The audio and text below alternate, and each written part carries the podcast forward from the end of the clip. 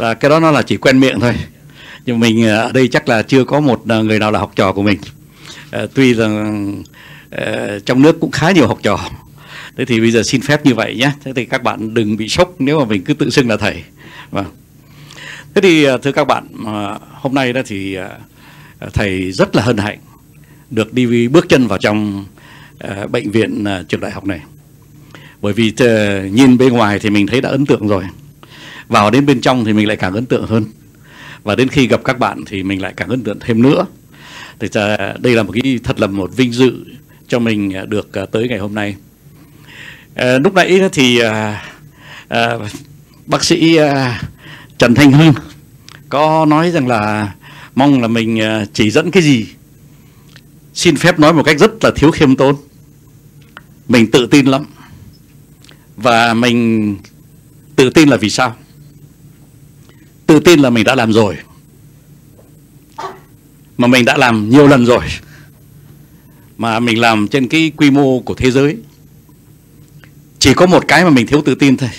Nếu mà bảo rằng cho một cái công ty ba người mà mình làm sao mình tạo động lực thì mình thua.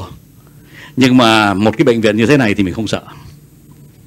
Và tại vì rằng là mỗi khi mà bản thân mình mà có một cái tập thể uh, trao cho mình đại khái từ mười nghìn người đến hai mươi lăm nghìn người làm việc trên vào khoảng sáu mươi đến bảy mươi nước trên thế giới, thì mình đã đưa những cái tập thể đó từ một cái vị trí thứ năm, thứ sáu, thứ mười chứ, lên hàng đầu thế giới.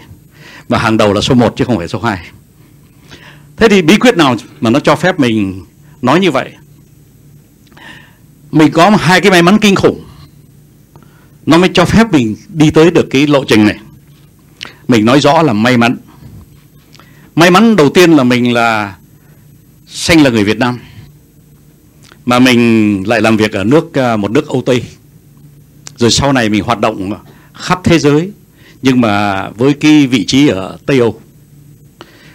Tại sao mình nói như vậy là bởi vì rằng là muốn thực hiện được cái việc mình làm, mình cần có cả văn hóa Âu Tây và mình cần có cả văn hóa ở Á Đông. Văn hóa Á Đông thì nó đơn giản lắm. Mình sinh ra nó như thế rồi. Mình xong sinh ra trong cái gia đình mà lúc mà mình còn nhỏ đó thì mình phải ngoan. Và lúc đó không ai giải thích mình là ngoan ra làm sao cả. Rồi mình cũng phải tham gia. Mình phải tử tế, mình phải đạo đức, mình phải... Tất cả những thứ đó nó nằm trong cái văn hóa của mình. Mình không cần phải học nữa cả. Bởi vì nó nằm trong cái tế bào của mình. Thế nhưng mà đến khi mình sang Tây Âu mình học thì mình phải đưa tay ra cho nó nện. Nó bảo rằng là anh lý luận sao thế này? Lúc nào cũng niềm tin, lúc nào cũng linh tính, lúc nào cũng tâm linh. Rồi anh cứ nói những cái chuyện gì mà anh không chứng minh được. Rồi anh cứ cảm nhận. Thế thì mình bị đánh rất là nhiều. Đánh đây là cái nghĩa nghĩa bóng. Nhưng mà đôi khi nó là nghĩa thật. Là bởi vì rằng là có những người ta sốc, người ta bảo rằng là anh nói những chuyện nó không đầu đuôi. Anh cứ toàn là những chuyện tin nhảm của anh đây. Rồi hơi một tí thì thắp hương cúng. Thế thì cũng vừa vừa thôi. Chứ nhiều quá ra thì Thì anh rất là hỗn với cái văn hóa của chúng tôi. Anh bè chúng tôi bằng cái Cái, cái thanh hương. Tôi không tôi không chịu à. Thế nhưng mà đó là cái may mắn đầu tiên của mình. Là một cái Một cái sự pha trộn rất là hài hòa giữa văn hóa Á Đông và văn hóa Âu Tây. Chốc nữa thầy sẽ xin giải thích tại sao mà cái đó nó, nó đem lại những cái kết quả kinh khủng mà người khác không có được cái, cái, cái may mắn đó. Thế nhưng mà cái may mắn thứ nhì của mình ý, là mình đã nhận được cái sự tin tưởng vô bờ bến của một vị chủ tịch tập đoàn. Tại sao mà mình nhận được cái lòng tin đó, cái sự tín nhiệm đó thì mình không giải thích được. Có lẽ nói theo kiểu Á Đông là có lẽ kiếp trước ông ấy, ông ấy, ông ấy có một cái món nợ rất là nặng. Nói thế là cũng bị nện rồi đấy. Để mình không chứng minh được. Thế nhưng mà ông ấy gặp mình một cái là ông ấy như là cái con người mà ông ấy mê say. Mà ông ấy thì cái hồi mà gặp mình thì ông ấy đã sáu mươi tuổi rồi, mà lúc đó mình mới ba mươi chín tuổi. Ông ấy trao cho mình hết. Và càng trao thì cái công việc của mình nó càng tốt, mà công việc nó càng tốt thì ông lại càng trao. Nhưng mà tại sao mình lại nói rằng là nó là cái may mắn? Không phải là cái may mắn vị trí hay là may mắn chức vụ hay là may mắn đồng lương đâu. Cái may mắn đó là khi mà mình được cái lòng tin đó đó, mình quyết định một mình.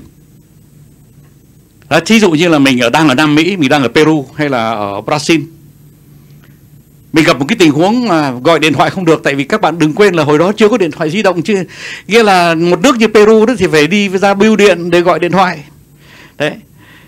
Thì lúc đó là mình một mình, mà có khi gọi cả buổi chiều không làm sao mà lấy được một cái điện thoại của nước Pháp. Thì lúc đó mình quyết định cái gì? Mình quyết định một mình. Thế thì các đối thủ cạnh tranh là người Nhật, người Đức, người ta cũng phải làm như thế. Nhưng mà các bạn mà người Đức, người Nhật không có cái lòng tin của chủ tịch như chính thầy đã nhận được từ chủ tịch của mình. Khi mình quyết định một mình thì anh chủ tịch ấy nói rằng mày cứ quyết định một mình đi, tao tin hoàn toàn, tao chắc chắn là mày quyết định đúng. Trong khi các bạn kia là đợi đến có khi đến cả mười ngày, bạn Nhật ấy, có khi đến mười ngày mới nói chuyện được với chủ tịch của họ. Thì họ mất mười ngày, mình chỉ mất có hai phút.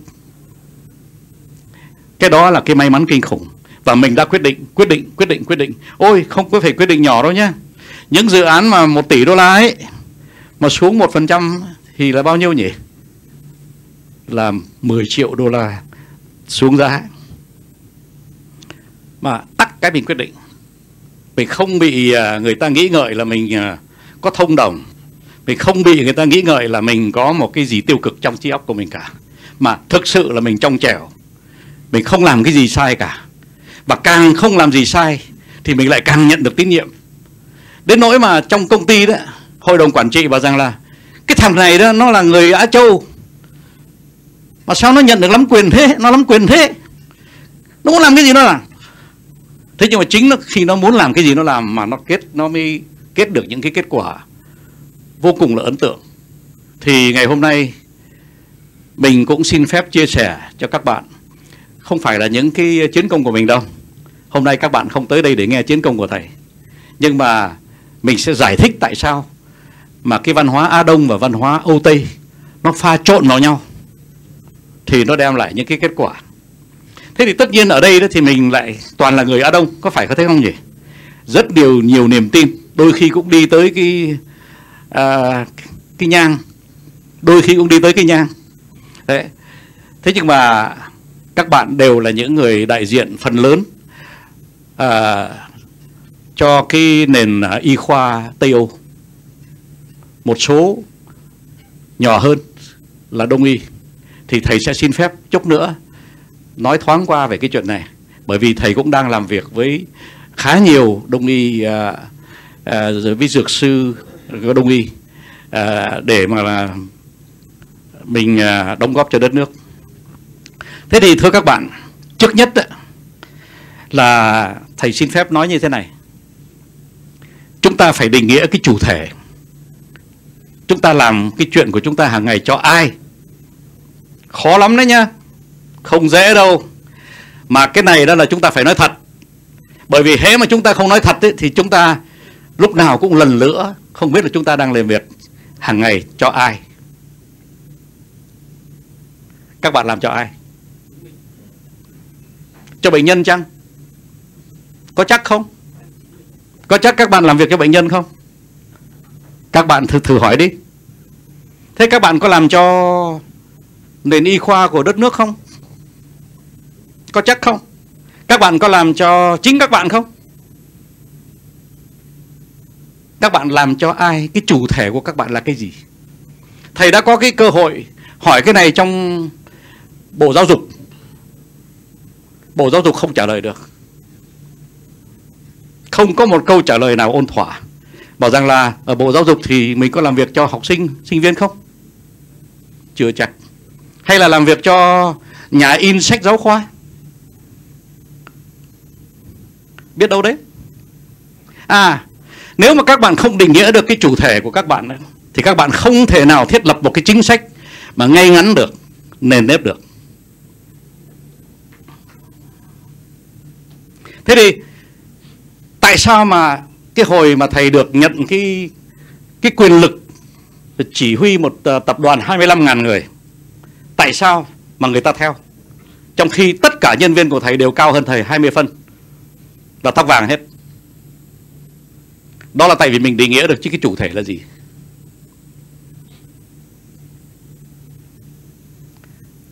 Một phút thôi để các bạn suy nghĩ xem chủ thể của chúng ta là gì. Các bạn không tìm ra đâu. Tại vì rằng là thầy cũng đã từng nằm bệnh viện ở Việt Nam, và thầy đã quan sát khi mà mình nằm trên giường bệnh. Mình quan sát, mình thương các em vô cùng. Các em chạy náo loạn làm việc, tất bùng tơi, mồ hôi chảy nhễ nhại, nhìn nhau với cái đôi mắt đôi khi không có âu yếm lắm, bởi vì rằng là vướng chân nhau nhiều quá, không giúp nhau làm việc, bởi vì các em mâu thuẫn ở một cái chỗ nào đó mà các em không tìm ra cái nơi mà các em mâu thuẫn với nhau. Có điều dưỡng thì yêu bệnh nhân đến cái độ mà bệnh nhân phải chảy nước mắt, nhưng mà cũng có điều dưỡng lạnh lùng một cách như là cục sắt ấy. Mà lúc mà mình gặp cái bạn mình điều dưỡng đó, mình đâm thương, tại vì bạn ấy bị chai đá rồi, mười năm làm việc như thế mà không thấy tương lai của mình, không thấy phần thưởng của mình. Thế thì họ chai đá là phải. Thế nhưng mà thế thì điều dưỡng phải làm cái gì? Thế rồi thầy không nói bác sĩ. Có nhiều bác sĩ, mình với tư cách bệnh bệnh nhân, mình chỉ mình chỉ xin bác sĩ cầm tay mình một phút thôi. Bác sĩ, tôi bệnh gì? Rốt cuộc tôi bệnh gì?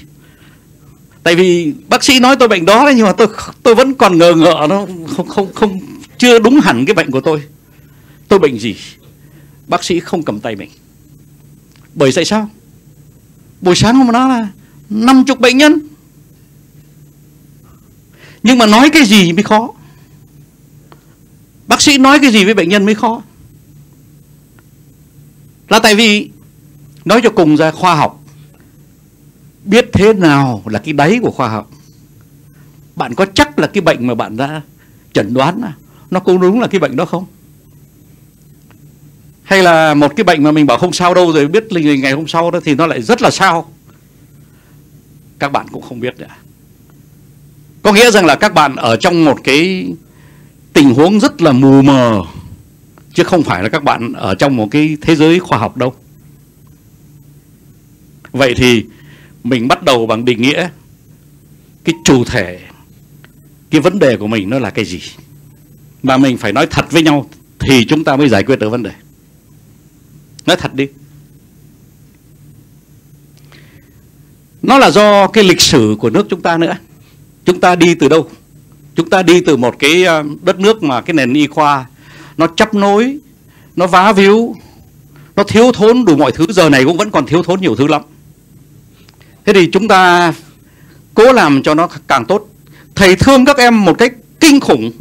Tại vì mỗi khi mà thầy được chữa, thầy biết rằng các em phải cố gắng chắp nối đủ mọi thứ để mà các em chữa thầy. Thầy vừa mới được nong nong tim ở một trăm mười lăm. Thế thì mình mới mình mới biết thương các các bạn. Thầy rất thương các bạn, thương một cách rất là thật tình. Thế nhưng mà thương xong thì mình vẫn phải giải quyết cái vấn đề. Bởi vì mình vẫn là một bệnh viện, mình vẫn là một đại học, mình vẫn là một cái trung tâm y khoa nổi tiếng. Mình chữa bệnh hả? Mình có chữa. Nhưng mà mình có chữa cái tinh thần của bệnh nhân không? Câu trả lời là không. Bệnh nhân rất là hoang mang. Tức là vẫn nhận được thuốc, vẫn được cái tim kim chích, vẫn được cái con dao mổ xẻ, vẫn khỏi bệnh, nhưng mà vẫn hoang mang. Mà bác sĩ cũng hoang mang. thì nhìn trong mắt bác sĩ là cũng hoang mang, hoặc là nếu không hoang mang thì cũng là chai đá, thì nó cũng là giống như thế thôi. Vậy thì có vấn đề. Các bạn có biết không, thật sự ra đó, cái vấn đề là chúng ta quên một cái gì rất là là chính chính thống, là chúng ta không làm cho cái người bệnh nhân tin được rằng là chúng ta đã có cái lời tuyên thệ Hippocrates. Đáng lẽ cái lời tuyên thệ lời tuyên thệ Hippocrates nó phải bảo vệ cả chúng ta lẫn bệnh nhân. Nếu mà người bệnh nhân người ta tin hoàn toàn rằng là thưa bác sĩ, em biết bác sĩ đã tuyên thệ, mà em biết bác sĩ đã trung thành tuyệt đối với cái lời tuyên thệ Hippocrates, thì cái đó nó đã làm tỉnh trí rất nhiều.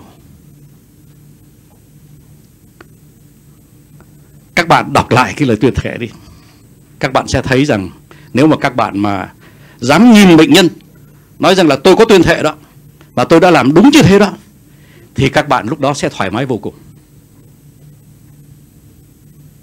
Bởi vì rằng là tôi không làm hơn được các bạn ạ. À, tôi cũng là người, tôi cố gắng hết sức, tôi đã học đủ mọi thứ phải học, và tôi đã đem hết tất cả công sức của tôi, cái tâm thần của tôi để tôi cố tôi chữa cho bạn, và tôi đi theo đúng cái sự tuyệt đối của lời tuyên thệ đó.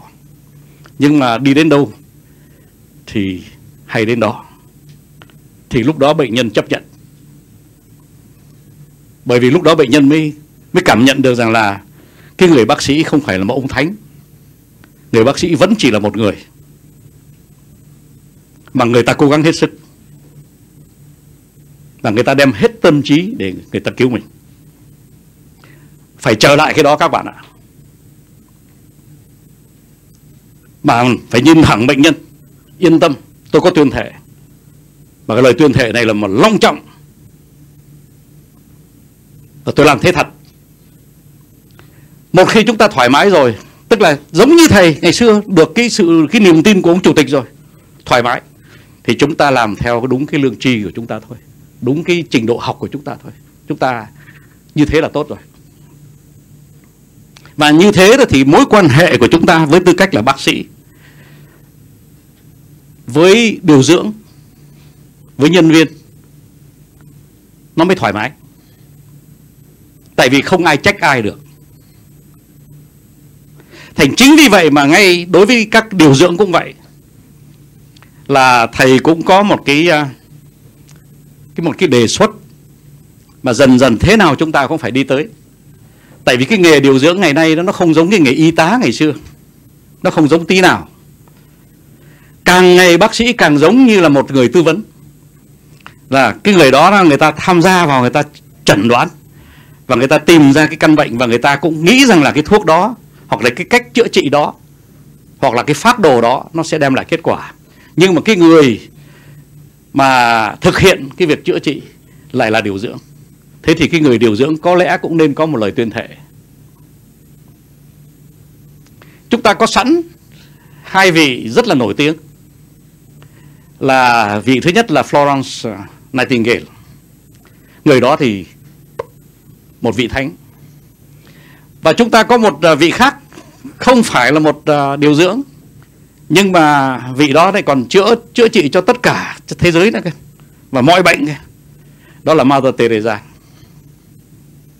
Chúng ta nên để cho các điều dưỡng cũng có một cái điểm tựa tinh thần, rằng là một khi tôi đã tuyên thệ, bạn yên tâm, tôi sẽ làm hết sức. Thầy bắt đầu bằng như thế. Xin lỗi các bạn, là một cái người chỉ là kỹ sư, chưa bao giờ mà nghĩ tới là việc mà mình chữa trị cho ai. Nhưng mà có lẽ chúng ta phải đi vào cái ethics của nghề của mình, là chúng ta phải tự tạo cho chính mình một cái niềm tin vững chắc, mà mình tạo cho cái người bệnh nhân một cái niềm tin vững chắc là mình đã đem hết công sức và kiến thức của mình để mà chữa cho họ. Thế thì làm cái việc đó có khó không? Thời nay rất là khó. Cũng như là nó giống như bây giờ mà người nào nói rằng là tôi thề trên danh dự chả ai tin nữa. Tại vì không biết cái danh dự nó đáng giá là bao nhiêu nữa rồi.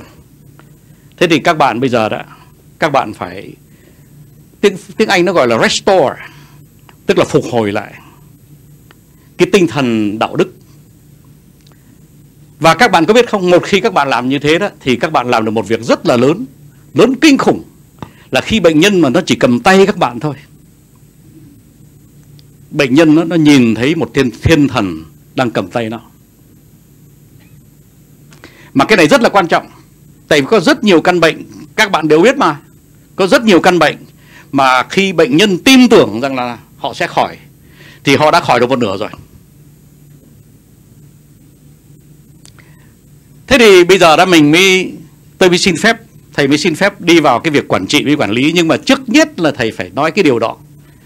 Tại vì nếu mà không có cái điều đó thì cái, tất cả cái điều mà thầy sắp ra giải thích đó, nó sẽ vô nghĩa. Thế thì quản lý với quản trị. Ngày xưa đó thì khi mà thầy nhận được lần đầu tiên cái tập đoàn hai mươi lăm nghìn người về điện lực thì thầy phải nói thế này: cả đời thầy chưa bao giờ làm điện lực cả. Lúc đó mình là đời kỹ sư cầu đường, mà lúc đó mình ba mươi chín tuổi. hai mươi lăm nghìn người, năm nghìn tiến sĩ, trong đó có vào khoảng một trăm uh, những người ở trong uh, những xã hội cao của, của, của, của nước Pháp, con ông cháu cha. Mình có một trăm đứa như thế. Nó muốn nói gì thì nói văng mạng là, là nó con bảo mày không sợ. Thế thì mình có hai mươi lăm nghìn người làm việc trên sáu mươi quốc gia. Và mình phải công nhận rằng là lúc đó mà không có thánh nhân bay xuống gõ vào đầu mình thì chắc, chắc là mình thua. Không biết bắt đầu bằng như thế nào. Tự nhiên có cái gì trong người nó bảo mình rằng là mình phải làm hai chuyện. Chuyện thứ nhất là mình phải quản lý, và chuyện thứ nhì đó thì mình phải đặt niềm tin vào con người, mà hôm nay mình gọi là quản trị. Quản lý là gì nhỉ? Xin phép định nghĩa cho các bạn, mà bạn nào mà không nhớ nổi đâu thì xin phép các bạn ghi vào cho, cho thầy. Quản lý rất là đơn giản, đó là làm tốt nhất có thể cái việc người ta giao cho mình. Đó, đơn giản có thế thôi, làm tốt nhất có thể. Nhưng mà cái khó trong cái việc quản lý đó là tốt nhất có thể nó là cái gì? Chút nữa thầy xin định nghĩa. Thế rồi còn quản trị là gì? Quản trị đó là làm cho những cái người người ta nhận cái mệnh lệnh của mình, người ta sung sướng nhất, người ta thoải mái nhất, người ta làm việc với cái tinh thần tốt nhất, người ta có động lực, và người ta muốn tương tác. Người ta muốn tương tác. Thế là nói tóm lại, quản trị là làm Quản trị là làm đúng việc, đúng người, đúng thời điểm.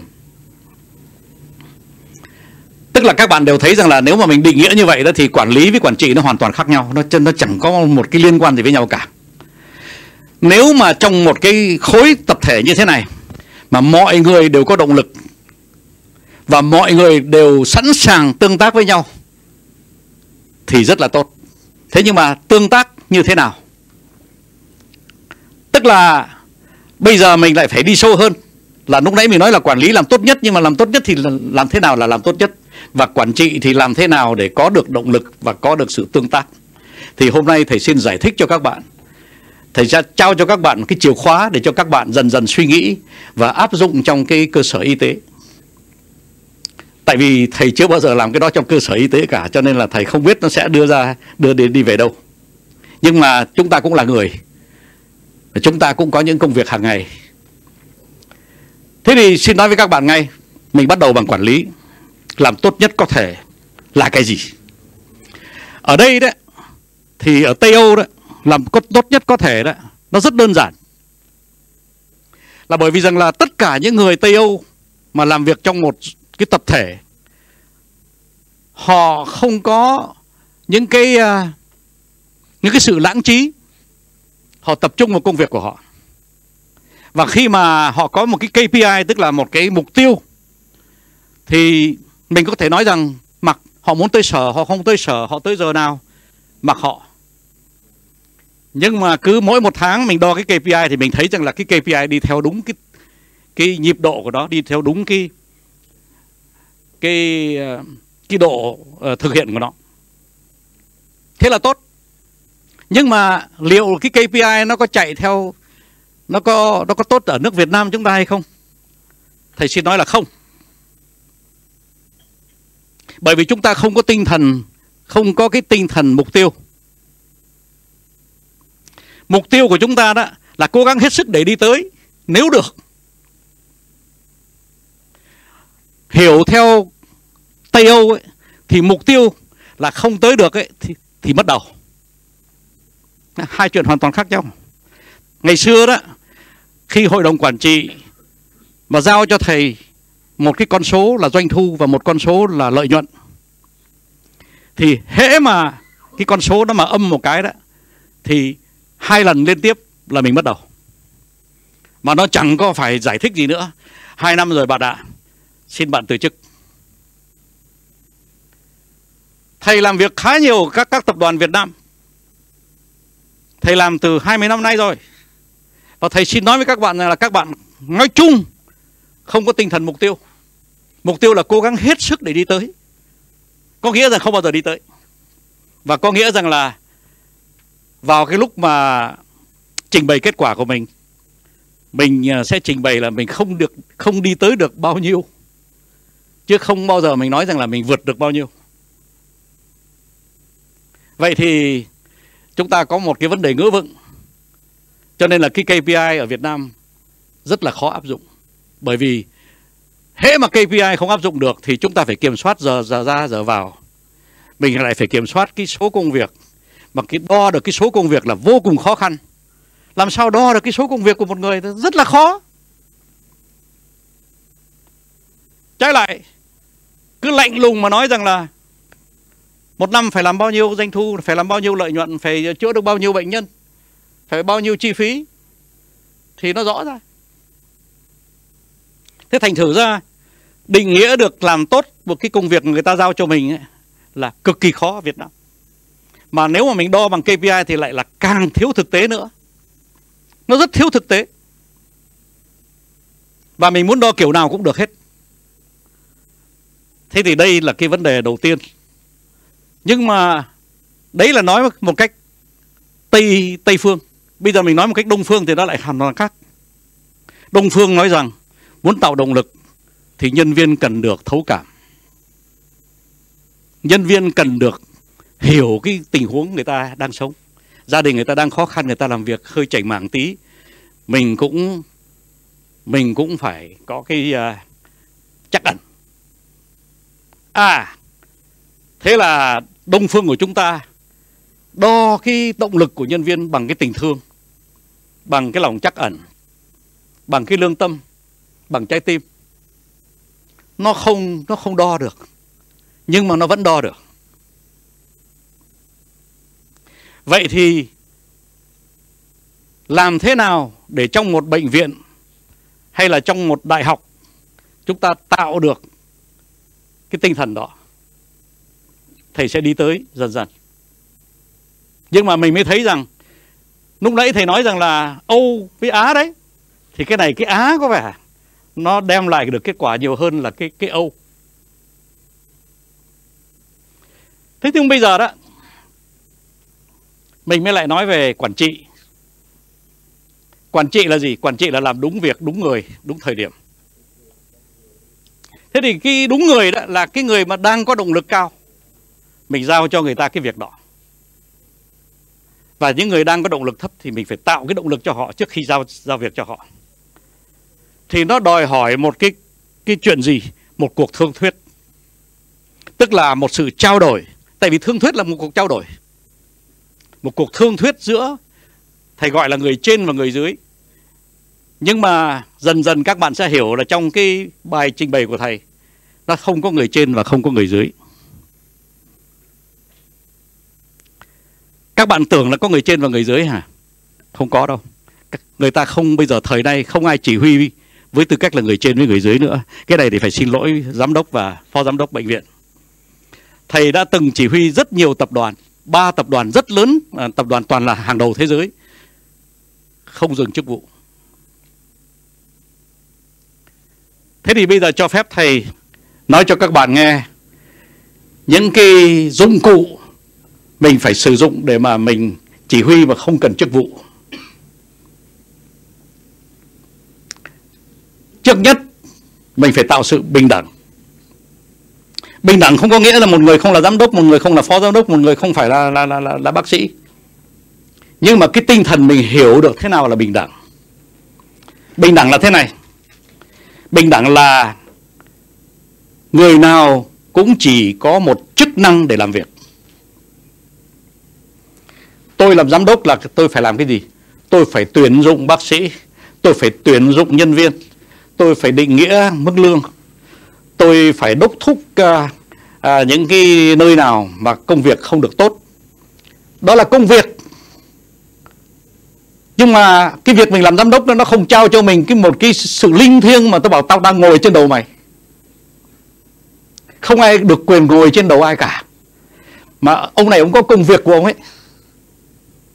Thế thì cái ngày xưa đó thầy đi vào các phòng, lúc mà mình mới nhậm cái chức chủ tịch tổ giám đốc, mình đi vào một phòng họp, mình bảo rằng là tôi vào đây để cùng làm việc với các em đấy. Bảo thật không? Dạ thưa chủ tịch. Đừng thưa chủ tịch, chúng ta là đồng nghiệp. Khi tôi vào cái phòng này, tôi là đồng nghiệp chứ không phải là chủ tịch. Tại cái phòng này là phòng làm việc trên một dự án. Chúng ta bình đẳng. Thế thì nhân viên nó, lúc đầu nó cũng ngạc nhiên. Nhưng mà sau đó nó mà vui quá đấy. Hôm nay tự nhiên chủ tịch kia là ông ấy sắn tay lên. Ông ấy có chút thời gian ông ấy làm việc một tiếng đồng hồ với nhân viên. Xong rồi ông ấy chẳng bao giờ ông ấy xưng là ta làm sếp mày cả. Ông ấy đóng góp, ông bảo ta cũng để cho tôi cũng cùng suy nghĩ với bạn xem là cái trí óc sáng tạo của tôi, tôi có tìm ra một cái giải pháp. Thế chúng ta cùng tìm cái giải pháp với nhau. Thế thì lúc đầu nhân viên ngạc nhiên, nhưng mà chỉ trong sau mười lăm ngày là nó lan tỏa trong công ty. Nó bảo rằng là cái, cái anh chủ tịch này, anh ấy, anh ấy bình đẳng lắm. Anh ấy vẫn là người trả lương cho mình, anh ấy vẫn là người tuyển dụng mình. Mà nếu mình không làm việc tốt thì anh vẫn là người nói với mình là xin mời bạn đi ra. Anh vẫn là người làm như thế, nhưng mà anh ấy bình đẳng lắm. Nãy bảo rằng là các bạn đánh giá tôi luôn đi. Tại vì tôi mà làm cái gì không hay, tôi cũng phải điều chỉnh chứ. Mà điều chỉnh theo cái nguyên tắc nào, theo cái mục tiêu nào là chính các bạn nói với tôi chứ. Các bạn làm việc mà không thoải mái với tôi thì các bạn nói đi. Thì tôi sẽ cố gắng ta làm cho cái việc của các bạn nó thoải mái hơn. Thế là nhân viên đó, nó nở lên. Nó bảo rằng ôi dồi ôi vui quá này. Có một vị mà lãnh đạo thực sự. Mình có thể gõ cửa mình nói rằng anh ơi em đang có cái vấn đề này này. Nhưng mà cái vấn đề này là vấn đề chung của, của, của tập thể. Chúng ta chia sẻ với nhau không? À đâu nó vào đấy kể kể cho tôi nghe. Mà thầy thương thưa, thưa, thưa với các bạn nhé. Ngay bây giờ đó là thầy chả là chức vị gì của ai đó, mà thầy là một cái giáo sư về hưu. Thế nhưng mà thầy nhận được rất nhiều thơ mà thầy gọi điện thoại cho các bạn. Và đây là giải pháp là thế này thế này. Đấy. Mình tham gia vào như là một đồng nghiệp. Và không một lúc nào mình cho họ thấy rằng là mình đang ngồi trên đầu họ. Cái điều đó rất là quan trọng. Bình đẳng là thế đấy. Thế thì một khi đã bình đẳng rồi đấy, thì nó mình tạo ra cái gì các bạn lúc nãy nghe đã, đã thấy phẳng phất một cái chữ thứ nhì là hồn nhiên. Đấy, khi mình mà, mà lãnh đạo mà, mà bình đẳng cái thì tự nhiên nhân viên nó bắt đầu nó hồn nhiên. Nó bảo em nói luôn được không? Nói đi chứ. Đây là lúc phải nói đi chứ. Thế là nhân viên nó bắt đầu nó hồn nhiên. Nó nói em có vấn đề này, này mà em không dám nói từ lâu rồi. Thế nói đi. Bởi vì chúng ta ở đây là chúng ta bình đẳng giải quyết vấn đề của tất cả chúng ta, chứ không phải là người trên sát phạt người dưới. Thế là nó bắt đầu nó có lòng tin. Và nó bắt đầu nó hồn nhiên. Nó toe toe, đôi khi nó hơi toe toe quá. Nhưng mà không sao. Cái sự toe toe quá nó làm cái điều mà nó chỉ là cái Cái tín hiệu là người ta bắt đầu tin vào cái sự bình đẳng. Đấy, mọi người bắt đầu hồn nhiên. Bắt đầu nụ cười xuất hiện trong tập thể. Rồi đôi khi có một câu khôi hài. à, lúc đó, đó là mình bắt đầu mình biết rằng là cái tập đoàn của mình sắp sửa vượt thằng Nhật rồi. Tại vì thằng Nhật là cứ anone anone né né né né né né né né né ôi cái kiểu này thì nó không đi đâu xa đâu. Trong khi bọn Tây nó đập như này này, xin lỗi em nè, hey đồng nghiệp, hey đồng nghiệp, tao nghĩ như này mày, tao nghĩ như này mày nghĩ sao? Đó, thế vui như thế rồi. Lúc đó là tự nhiên đó, cái không khí nó đang căng thẳng, nó sụp xuống, nó rất thoải mái. Từ sự bình đẳng đi tới sự hồn nhiên. Đến khi hồn nhiên rồi đó, thì thầy mới đem vào trong văn hóa của doanh nghiệp một cái điều rất là quan trọng, là cái tinh thần phản biện. Các bạn hồn nhiên với nhau rồi thì các bạn hãy phản biện nhau đi. Mà cái phản biện nó mới đóng góp cho cái sự trao đổi. Em làm thế này có đúng không? Trước đây thì mình run sợ bỏ cha đi, chả dám hỏi, chả dám hỏi là em làm thế này có đúng không, em làm thế này thì để yên cho em làm. Em không muốn ai nhau dòm ngó vào cái việc làm của em, tại vì em cũng không có tự tin, em cũng không chắc chắn là người ta thích. Thôi mặc kệ đó đi, em cố gắng hết sức. Thế là ngồi ở trong góc, chảy mồ hôi, toát mồ hôi ra rồi làm việc. Và mình không vui, bởi vì mình không tự tin, bởi vì không ai thương mình hết, không ai chia sẻ tấm lòng của mình hết. Thế thì phản biện đi. Chị ơi, em có cái ý kiến này nha, xin lỗi chị là, là chị nghe cho em nha. Nghe chứ, bởi vì chị cũng muốn làm tốt hơn. Em làm thế này có được không chị? Cái lúc mà công ty nó căng thẳng đấy là nó không nghe đâu nha. Mày là ai mà mày nói tao vậy? Đó. Nhưng mà bây giờ nó tinh thần hồn nhiên rồi, đã ăn uống rồi, vui vẻ với nhau, đôi khi khôi hài với nhau rồi, thì lời nói của chị đó là vàng ngọc. Tại vì rằng em quên mất cái một vài điều trong cái việc làm của em, chị nói như thế em nhớ ra. À, thế đến lúc đó, đó là mình đạt được cái sự tích cực rồi. Bởi vì lúc đó tất cả những lời nói đều là sự đóng góp, chứ không phải là những sự chỉ trích nữa. Mà cùng một lời nói nhé, cùng một lời nói nó có thể là một cái sự chỉ trích không chấp nhận được, mà nó có thể là một sự khuyên nhủ rất là ân cần. Cùng một lời nói. Thế thì các bạn bảo rằng là nếu thế thì thầy đang vẽ ra một cái thế giới nó hơi lý tưởng. Thì thầy xin phép bây giờ đi sâu thêm một mức nữa để thầy giải thích cho các bạn bình đẳng, hồn nhiên, thẳng thắn là nó là cái gì. Thứ nhất, các bạn bây giờ tôi hỏi nhé, cái này thì phải hỗn với phó giáo sư giám đốc. Xin hỗn với phó giáo sư giám đốc một lần. Ở đây ai làm sếp?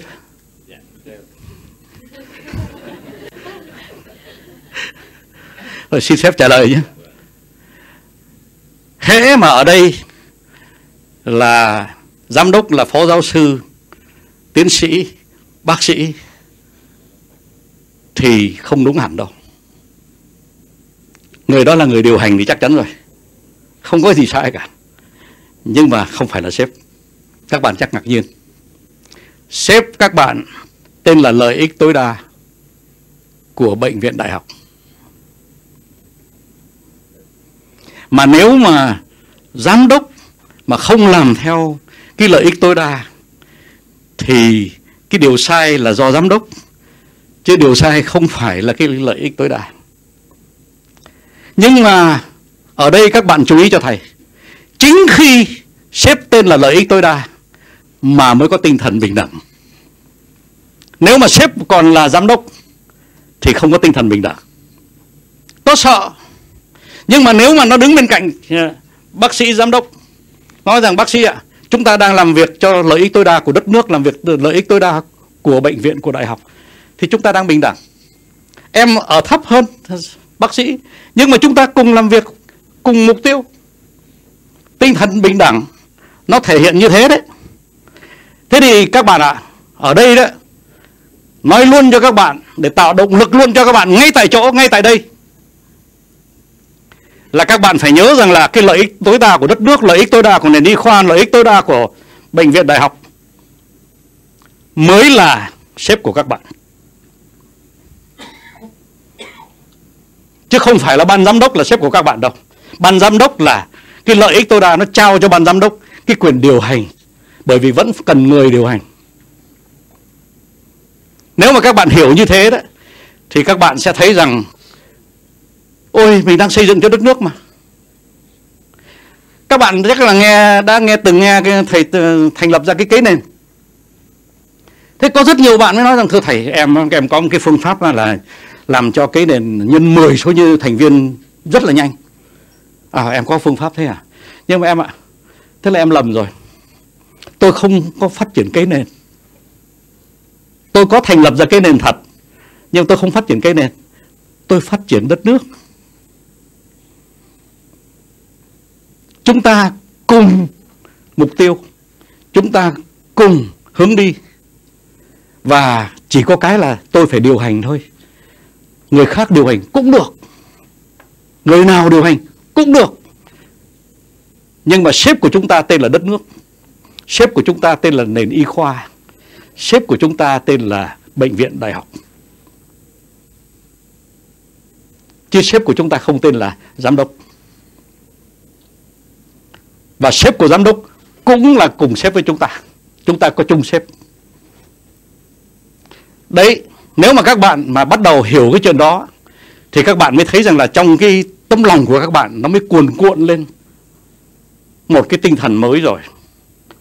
Các bạn ơi, chúng ta còn bị nước Pháp, nước Anh, nước Đức, nước Nhật, nước uh, Trung Quốc, nước Đài Loan, nước Singapore nó bỏ xa. Tiến lên. Chứ không phải là chúng ta chỉ làm việc cho, cho giám đốc. Chúng ta cùng tiến lên.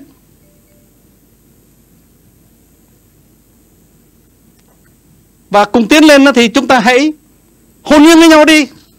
Tại vì chúng ta không thể nào đi cùng với nhau được nếu mà chúng ta không hồn nhiên với nhau, chúng ta không thẳng thắn với nhau. Tiến lên là như thế. Thế thì một khi mà ở trên trời mà có cái lợi ích tối đa của đất nước, lợi ích tối đa của nền y khoa, lợi ích tối đa của tập thể, thì lúc đó, đó chúng ta không ngại cùng đóng góp. Mà đừng chê nhau, đừng chê bai nhau, đừng chỉ trích nhau. Tiến lên. Đứa nào đi chậm thì chúng ta ôm nó, kéo nó đi. Đứa nào đi nhanh thì mà anh, anh giúp tôi đi nhanh hơn, tôi bám lấy tôi. Chúng ta cùng tiến lên, cùng nhau. Bởi vì lợi ích tối đa của tập thể là sếp. Cái đó là một cái chuyện mà các bạn bây giờ phải có cái tinh thần đó đã, thì các bạn mới phục hồi được cái việc làm của các bạn. Mà các bạn có biết không, ngày xưa ấy, khi mà tôi nhận cái tập đoàn đó, mà cái tập đoàn nó đang luống cuống. Các bạn có biết rằng cái tập đoàn mà tôi nhận đó, hồi xưa đó, nó chỉ ký có một dự án lớn. Các dự án nhỏ thì nhiều lắm, nhưng mà nó chỉ có một dự án lớn trên thế giới mỗi, mỗi một năm thôi. Các bạn có biết là tôi làm cho chỉ trong có ba năm mà nó ký mười lăm dự án lớn, tức là nhân năm, mỗi năm năm dự án. Tại sao thế? Tại vì mọi người đều nói chúng ta làm việc cho nước Pháp mà, chứ chúng ta không làm việc cho ông mít tơ Pan. Tôi là mít tơ Pan. Không ai làm việc cho mít tơ Pan cả. Tất cả mọi người đều làm việc cho mít tơ France, nước Pháp. Các bạn mà hiểu được cái điều đó đó, mà thấu cảm được cái lòng của nhau, thì các bạn sẽ tiến xa lắm. Mà lúc đó nhìn nhau đó rất thân thiện với nhau. Anh cũng làm việc cho đất nước. Anh cũng làm việc cho đất nước à? Chúng ta cùng làm việc với nhau. Trong khi anh làm việc cho giám đốc thì lại khác. Anh là thà bồ tèo của giám đốc, tôi không phải là bồ tèo thì nó mà có vấn đề. Không, chúng ta cùng làm việc cho đất nước mà. Thế nhưng mà bây giờ đó thì tôi sang cái phần thứ hai để tôi giải thích cho các bạn. Các bạn, tôi đã đi vào các bệnh viện là tôi thấy làm việc là, là dẫm lên chân nhau tùm lum hết. Có chỗ thì cả đến ba chục người ngồi trong phòng, không có việc làm nhưng mà cũng lúi cúi giả vờ làm việc. Tôi dám chắc là giả vờ, tại vì là bệnh nhân thì ai cũng biết nó bệnh gì, mà thuốc thì cũng đã cho rồi thì, thì, thì không biết các bạn lúi cúi mà làm việc là làm cái gì. Chỉnh hồ sơ thôi, chẳng có việc gì cả. Thế trong khi đó thì có những chỗ thì tôi thấy thương lắm. Có hai điều dưỡng mà nghe là hớt hơ hớt hải, không cần biết bỏ cả ăn bỏ cả ngủ. Thế mà bên kia thì ba chục người không có việc làm. Rõ ràng các bạn không tổ chức. Thì tôi không dám nói bệnh viện này bởi vì tôi chưa sống trong bệnh viện này, nhưng mà tôi đã thấy rất nhiều bệnh viện như thế rồi, mà cả nước ngoài nữa chứ không phải là bệnh viện Việt Nam. Thế thì nó có một cái vấn đề là các bạn không trao nhau đủ thông tin, và các bạn không được tổ chức như là một bộ đội bóng đá mà người nào cũng có thể bao được sân. Nhưng tại sao các bạn không cho phép ai bao được sân? Đó là các bạn không tin vào nhau. Điều dưỡng này là ở trong cái trong cái phòng này, điều dưỡng này không có sang phòng kia. À, tại sao thế nhỉ? Cũng là điều dưỡng mà, mà cũng có viên thuốc đấy chứ, có gì đâu mà cấm nó sang bên kia nó, nó, nó, nó làm việc. Nhưng không làm thế được là tại vì rằng các bạn thiếu một cái dụng cụ vô cùng quan trọng mà tôi gọi là văn hóa báo cáo. Các bạn không có để cho thông tin nó lưu loát trong cái bệnh viện của các bạn. Nếu mà trong bệnh viện mà các bạn làm cho cái thông tin nó lưu loát, nó chạy từ chỗ này chỗ nọ, bảo rằng lúc này đang có hai mươi đứa nó chẳng có việc gì làm mà cho nó cho nó nhào vào trong cái, cái này đi. Cái phác đồ ai cũng biết rồi, thì bây giờ điều dưỡng nào chả được. Thì lúc đó, đó là các bạn có được một cái bệnh viện tự nhiên đó, các bạn gọi là thông. Các bạn chữa bệnh tim thì các bạn biết, các bạn phải thông thì, thì, thì, thì cái hệ thống nó mới chạy. Tôi cũng vừa mới nong tim đấy. Trước khi, trước, trước khi đó thì nó kẹt hết cả, bao nhiêu bộ phận bị kẹt hết. Bây giờ nong xong là máu nó chảy. Các bạn làm cho máu nó chảy trong bệnh viện đi. Cái văn hóa báo cáo là cái gì vô cùng quan trọng. Thế nhưng mà ở đây tôi không nói là báo cáo nha, tôi nói là văn hóa báo cáo, nó hoàn toàn khác. Văn hóa báo cáo đó là chúng ta phải có một cái tài khoản chung mà chúng ta cứ bấm vào. Chị ơi, chỗ này đang có vấn đề này. Chị ơi, ambulance nó tới không kịp thì bây giờ đó là chúng ta tổ chức khác một chút. Chị ơi, thế nọ. Bác sĩ ơi, thế kia. Chúng ta ân cần với nhau và chúng ta làm cho cái thông tin nó chạy. Tất nhiên vẫn có người điều hành, nhưng mà cái người điều hành nhận được rất nhiều thông tin. Mà người ta nói ok, có hai mươi điều dưỡng lúc này đang đợi cái gì đó, sẽ mất một tiếng đồng hồ, nhào vào cái chỗ kia làm đi. Thế. Cái tinh thần tranh nhau nó không còn nữa. Tinh thần uh, suy xét nhau nó không còn nữa. Thành thử ra là các bạn lúc đó, đó khi mà có văn hóa báo cáo rồi, các bạn mới thấy là người nào cũng có cái hình ảnh hình ảnh thật trong cái theo thời gian thật là bệnh viện của mình đang có vấn đề gì.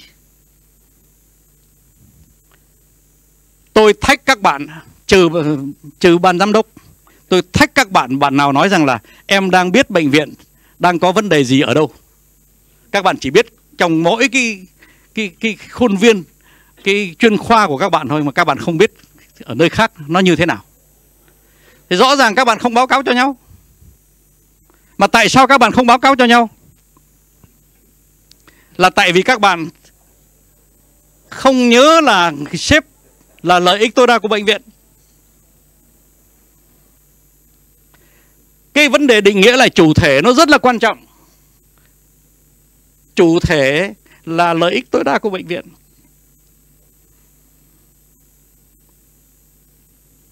Thế thì một khi mà đã có văn hóa báo cáo rồi ạ, thì chúng ta chỉ còn cái văn hóa thứ ba, là cái văn hóa mà trong sách tôi nói mà bây giờ cả nước thuộc.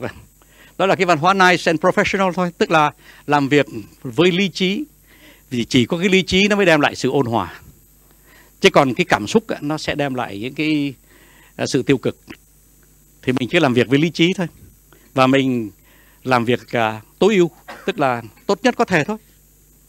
Thế nhưng mà chính khi mà mình làm như thế, tức là nice and professional, cái, cái gì nó định nghĩa cái professional các bạn có biết không?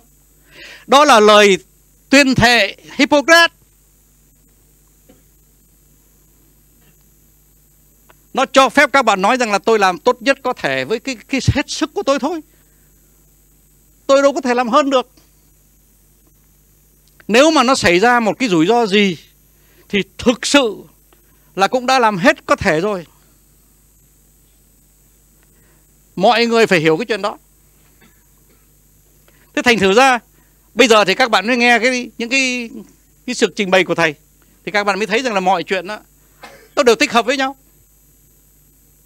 Mà tôi tôi đã từng từ năm một nghìn chín trăm tám mươi sáu đến năm một nghìn chín trăm chín mươi hai tôi lãnh đạo tập đoàn điện lực, đến từ năm chín mươi hai đến năm chín mươi, chín mươi, chín mươi tám tôi lãnh đạo tập đoàn về đường sắt cao tốc.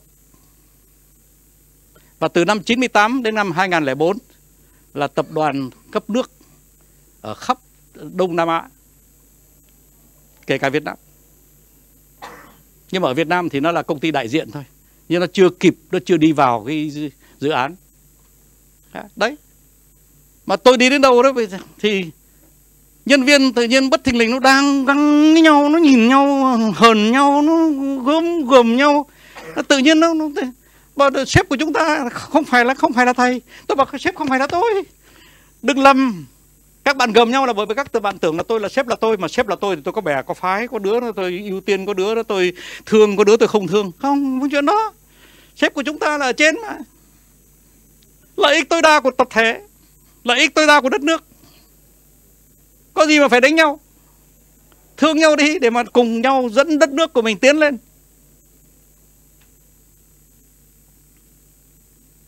Thế thành ra cái buổi hôm nay thì ban tổ chức có nói với thầy phải nói chuyện trong hai tiếng. Nhưng mà thầy sẽ không nói chuyện trong hai tiếng đâu. Là bởi vì rằng là những cái thông điệp mà thầy trao cho các bạn đó, nó nhiều quá rồi. Bây giờ trao thêm thông điệp nữa đó, nó, nó, nó cũng phản uh, tác dụng. Tương đây thông điệp là đủ. Thứ nhất, định nghĩa là chủ thể. Mà đừng nói dối. Chúng ta đi làm cũng là để kiếm đồng lương. Chúng ta cũng phải có được một cái cơ hội để mà có đủ cái đồng lương để sinh sống, để nuôi con, để cho con đi học. Thậm chí cho con đi học để trở thành bác sĩ. Đừng có nói dối. Và, và chúng ta cơm áo gạo tiền chúng ta vẫn vẫn phải đi theo. Nói thẳng như thế đi. Và chúng ta có một còn lại thời gian này chúng ta sẽ dốc hết vào cái công việc lợi ích tối đa của tập thể. Nói thế nó thực tế hơn. Rồi đến khi chúng ta dốc vào cái lợi ích tối đa của tập thể thì chúng ta hãy uh, tôn trọng cái tinh thần bình đẳng.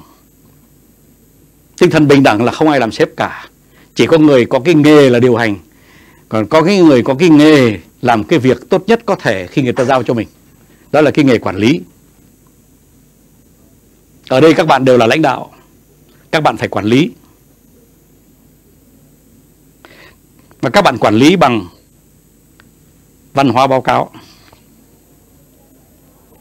Tức là đặt niềm tin vào cái người người ta báo cáo. Em là điều dưỡng, anh đang em đang sáng hôm nay em không có việc. Vậy em chạy sang bên này đi, làm đi. Làm gì mà một điều dưỡng ở, ở, ở, ở một cái chuyên khoa này mà không chạy sang chuyên khoa kia được. Thì có mấy cái viên thuốc mới phải vỗ về người bệnh nhân nữa chứ có cái gì nữa đâu mà, mà, mà, mà, mà, mà đặt vấn đề nhiều thế. Mà người ta còn thích nữa. Các điều dưỡng còn thích nữa. Tại vì nó học hỏi, nó được nó được di chuyển, nó, nó, nó thông thoáng một tí. Nhưng mà làm thế được không? Rất khó. Bởi vì rằng là nếu không có văn hóa báo cáo chúng ta không dám làm thế.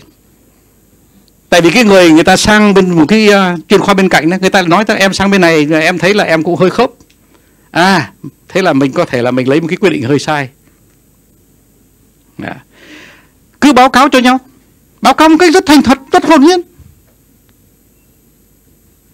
Thế, lúc em cho thuốc thì em thấy như thế này thì các anh chị thấy sao? Tại vì đây là cái phác đồ mà em phải áp dụng đây, nhưng mà nhưng mà em thấy nó có cái cái có cái gì đó. Thế, thế thì mình báo cáo cho nhau. Cái văn hóa báo cáo là cái gì mà thầy xin phép nói mà các bạn xin ghi đây nhé. Các bạn tưởng là tôi nói thế như là một cái điều mà người nào làm được thì làm, không làm được thì thôi hả? Ok, ngày hôm nay là đúng. Năm năm nữa mà các bạn không đi vào văn hóa báo cáo như là thầy vừa định nghĩa đó, là các bạn sẽ lạc hậu một cái kinh khủng. Các bạn sẽ không sống nổi nếu mà các bạn không có văn hóa báo cáo. Trước sau gì cũng phải có văn hóa báo cáo. Bất cứ một cái tập đoàn nào, bất cứ một cái tập thể nào cũng phải đi vào, vào cái văn hóa báo cáo. Không thể nào tránh được. Thế thì đi vào luôn đi. tập báo cáo cho nhau một tài khoản thôi, mà các bạn sẽ thấy rằng là nó có thể có rất nhiều cái báo cáo nhỏ nhỏ nhỏ nhỏ nhỏ nhỏ đó. Nhưng mà rồi các bạn sẽ quen. Tại vì thầy đã làm cái chuyện đó. Và trước khi làm chuyện đó thì có rất nhiều người phản biện mà giờ ôi giời ông ơi, tập đoàn hai mươi lăm nghìn người báo cáo cho nhau mà thằng nào cũng báo cáo cho thằng nào, chắc là một ngày nó phải có một triệu cái cái báo cáo. No, không có đâu. Các bạn làm thử thì các bạn sẽ thấy. Rất dễ, rất rất dễ đọc. Mình chỉ báo cáo thế này thôi. Em vừa mới sang uh, uh, bên chuyên khoa kia, em vừa mới uh, trông nom bệnh nhân này, mọi chuyện tốt đẹp chấm. Thì lúc đó mình đâu có đi theo cái bệnh nhân, đi theo cái người uh, điều dưỡng đó nữa. Mình mình đi theo những cái điều dưỡng khác, nó có vấn đề khác. Văn hóa báo cáo đó nó làm cho cái ban giám đốc nhẹ hẳn việc đi. Đây nhá, để mà kết luận trên một cái chuyện vui, có nhiều người nói với thầy rằng, nhất là các bạn người người Nhật ấy, mỗi lần nó gặp anonymous né này, ông mà làm việc như thế chắc ông bận lắm. Mình cười vỡ bụng, chẳng có việc gì hết. Tại vì khi mà các em, tất cả mỗi người đều biết ở đâu là lợi ích tối đa, thì cái người giám đốc rất là đơn giản. Tại vì các em lấy hết tất cả những quyết định họ rồi. Làm gì mà các em không đủ sức lấy những cái quyết định. Là bảo rằng là phác đồ là trích lúc tám giờ, thì mình trích lúc tám giờ, thế mà cần gì ông giám đốc ông, ông, ông gật đầu. Mình có cái trách nhiệm của mình, mình lo. Thế thành ra là cái hồi mà thầy làm chủ tịch tổng giám đốc này, chả có cái gì làm cả. Mình uh, bảo quản lý, mọi người quản lý tốt, mà văn hóa báo cáo mà sáng dậy cái mở cái máy ra đấy, văn hóa báo cáo hết tất cả rồi, bao nhiêu vấn đề ở đâu mình biết ngay rồi. Tại vì tất cả cái bản đồ của công ty và bản đồ của những cái rủi ro công ty là mình trông thấy hết ngay tức khắc vào buổi sáng rồi. Thế là cái việc gì thầy làm? Là thầy cởi áo, thầy đi vào ngay cái chỗ, ngay cái cái cái, cái chuyên khoa mà nó đang có vấn đề đấy. Thì bắt tay mọi người yên tâm, yên tâm, yên tâm, yên tâm, bình tĩnh, bình tĩnh, bình tĩnh, bình tĩnh, đang có vấn đề thật. Nhưng mà chúng ta sẽ cố gắng hết sức bởi vì chúng ta có lời thề Hippocrates. Chúng ta làm hết sức có thể thôi. Không có luống cuống, không sợ. Bởi vì cuối cùng, trong bệnh viện hay là trong bất cứ một nơi nào trong xã hội, có một cái chữ kinh khủng mà các bạn phải giết nó đi, là chữ sợ. Các bạn vừa làm việc vừa sợ. Dẹp cái chữ sợ đi. Không phải riêng ở bệnh viện đâu, nhưng mà cái chữ sợ ở bệnh viện nó to hơn ở những tập đoàn mà làm việc nước, làm việc phát nước hoặc là làm việc phát điện. Người ta ít sợ hơn nhưng mà người ta vẫn sợ.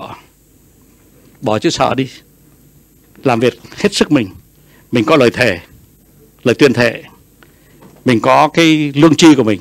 Mình có cái lòng trắc ẩn của mình. Đừng có sợ. Nhìn nhau với cái tất lòng sự ưu ái. Và cứ thế mà làm. Xin cảm ơn các bạn. Thầy sẽ không nói thêm đâu. Tại vì như thế này là đủ hết tất cả những cái gì mà thầy muốn nói sáng nay. Mà nói thêm thì nó chỉ là tô điểm thêm thôi. Mà thầy không muốn làm chuyện đó.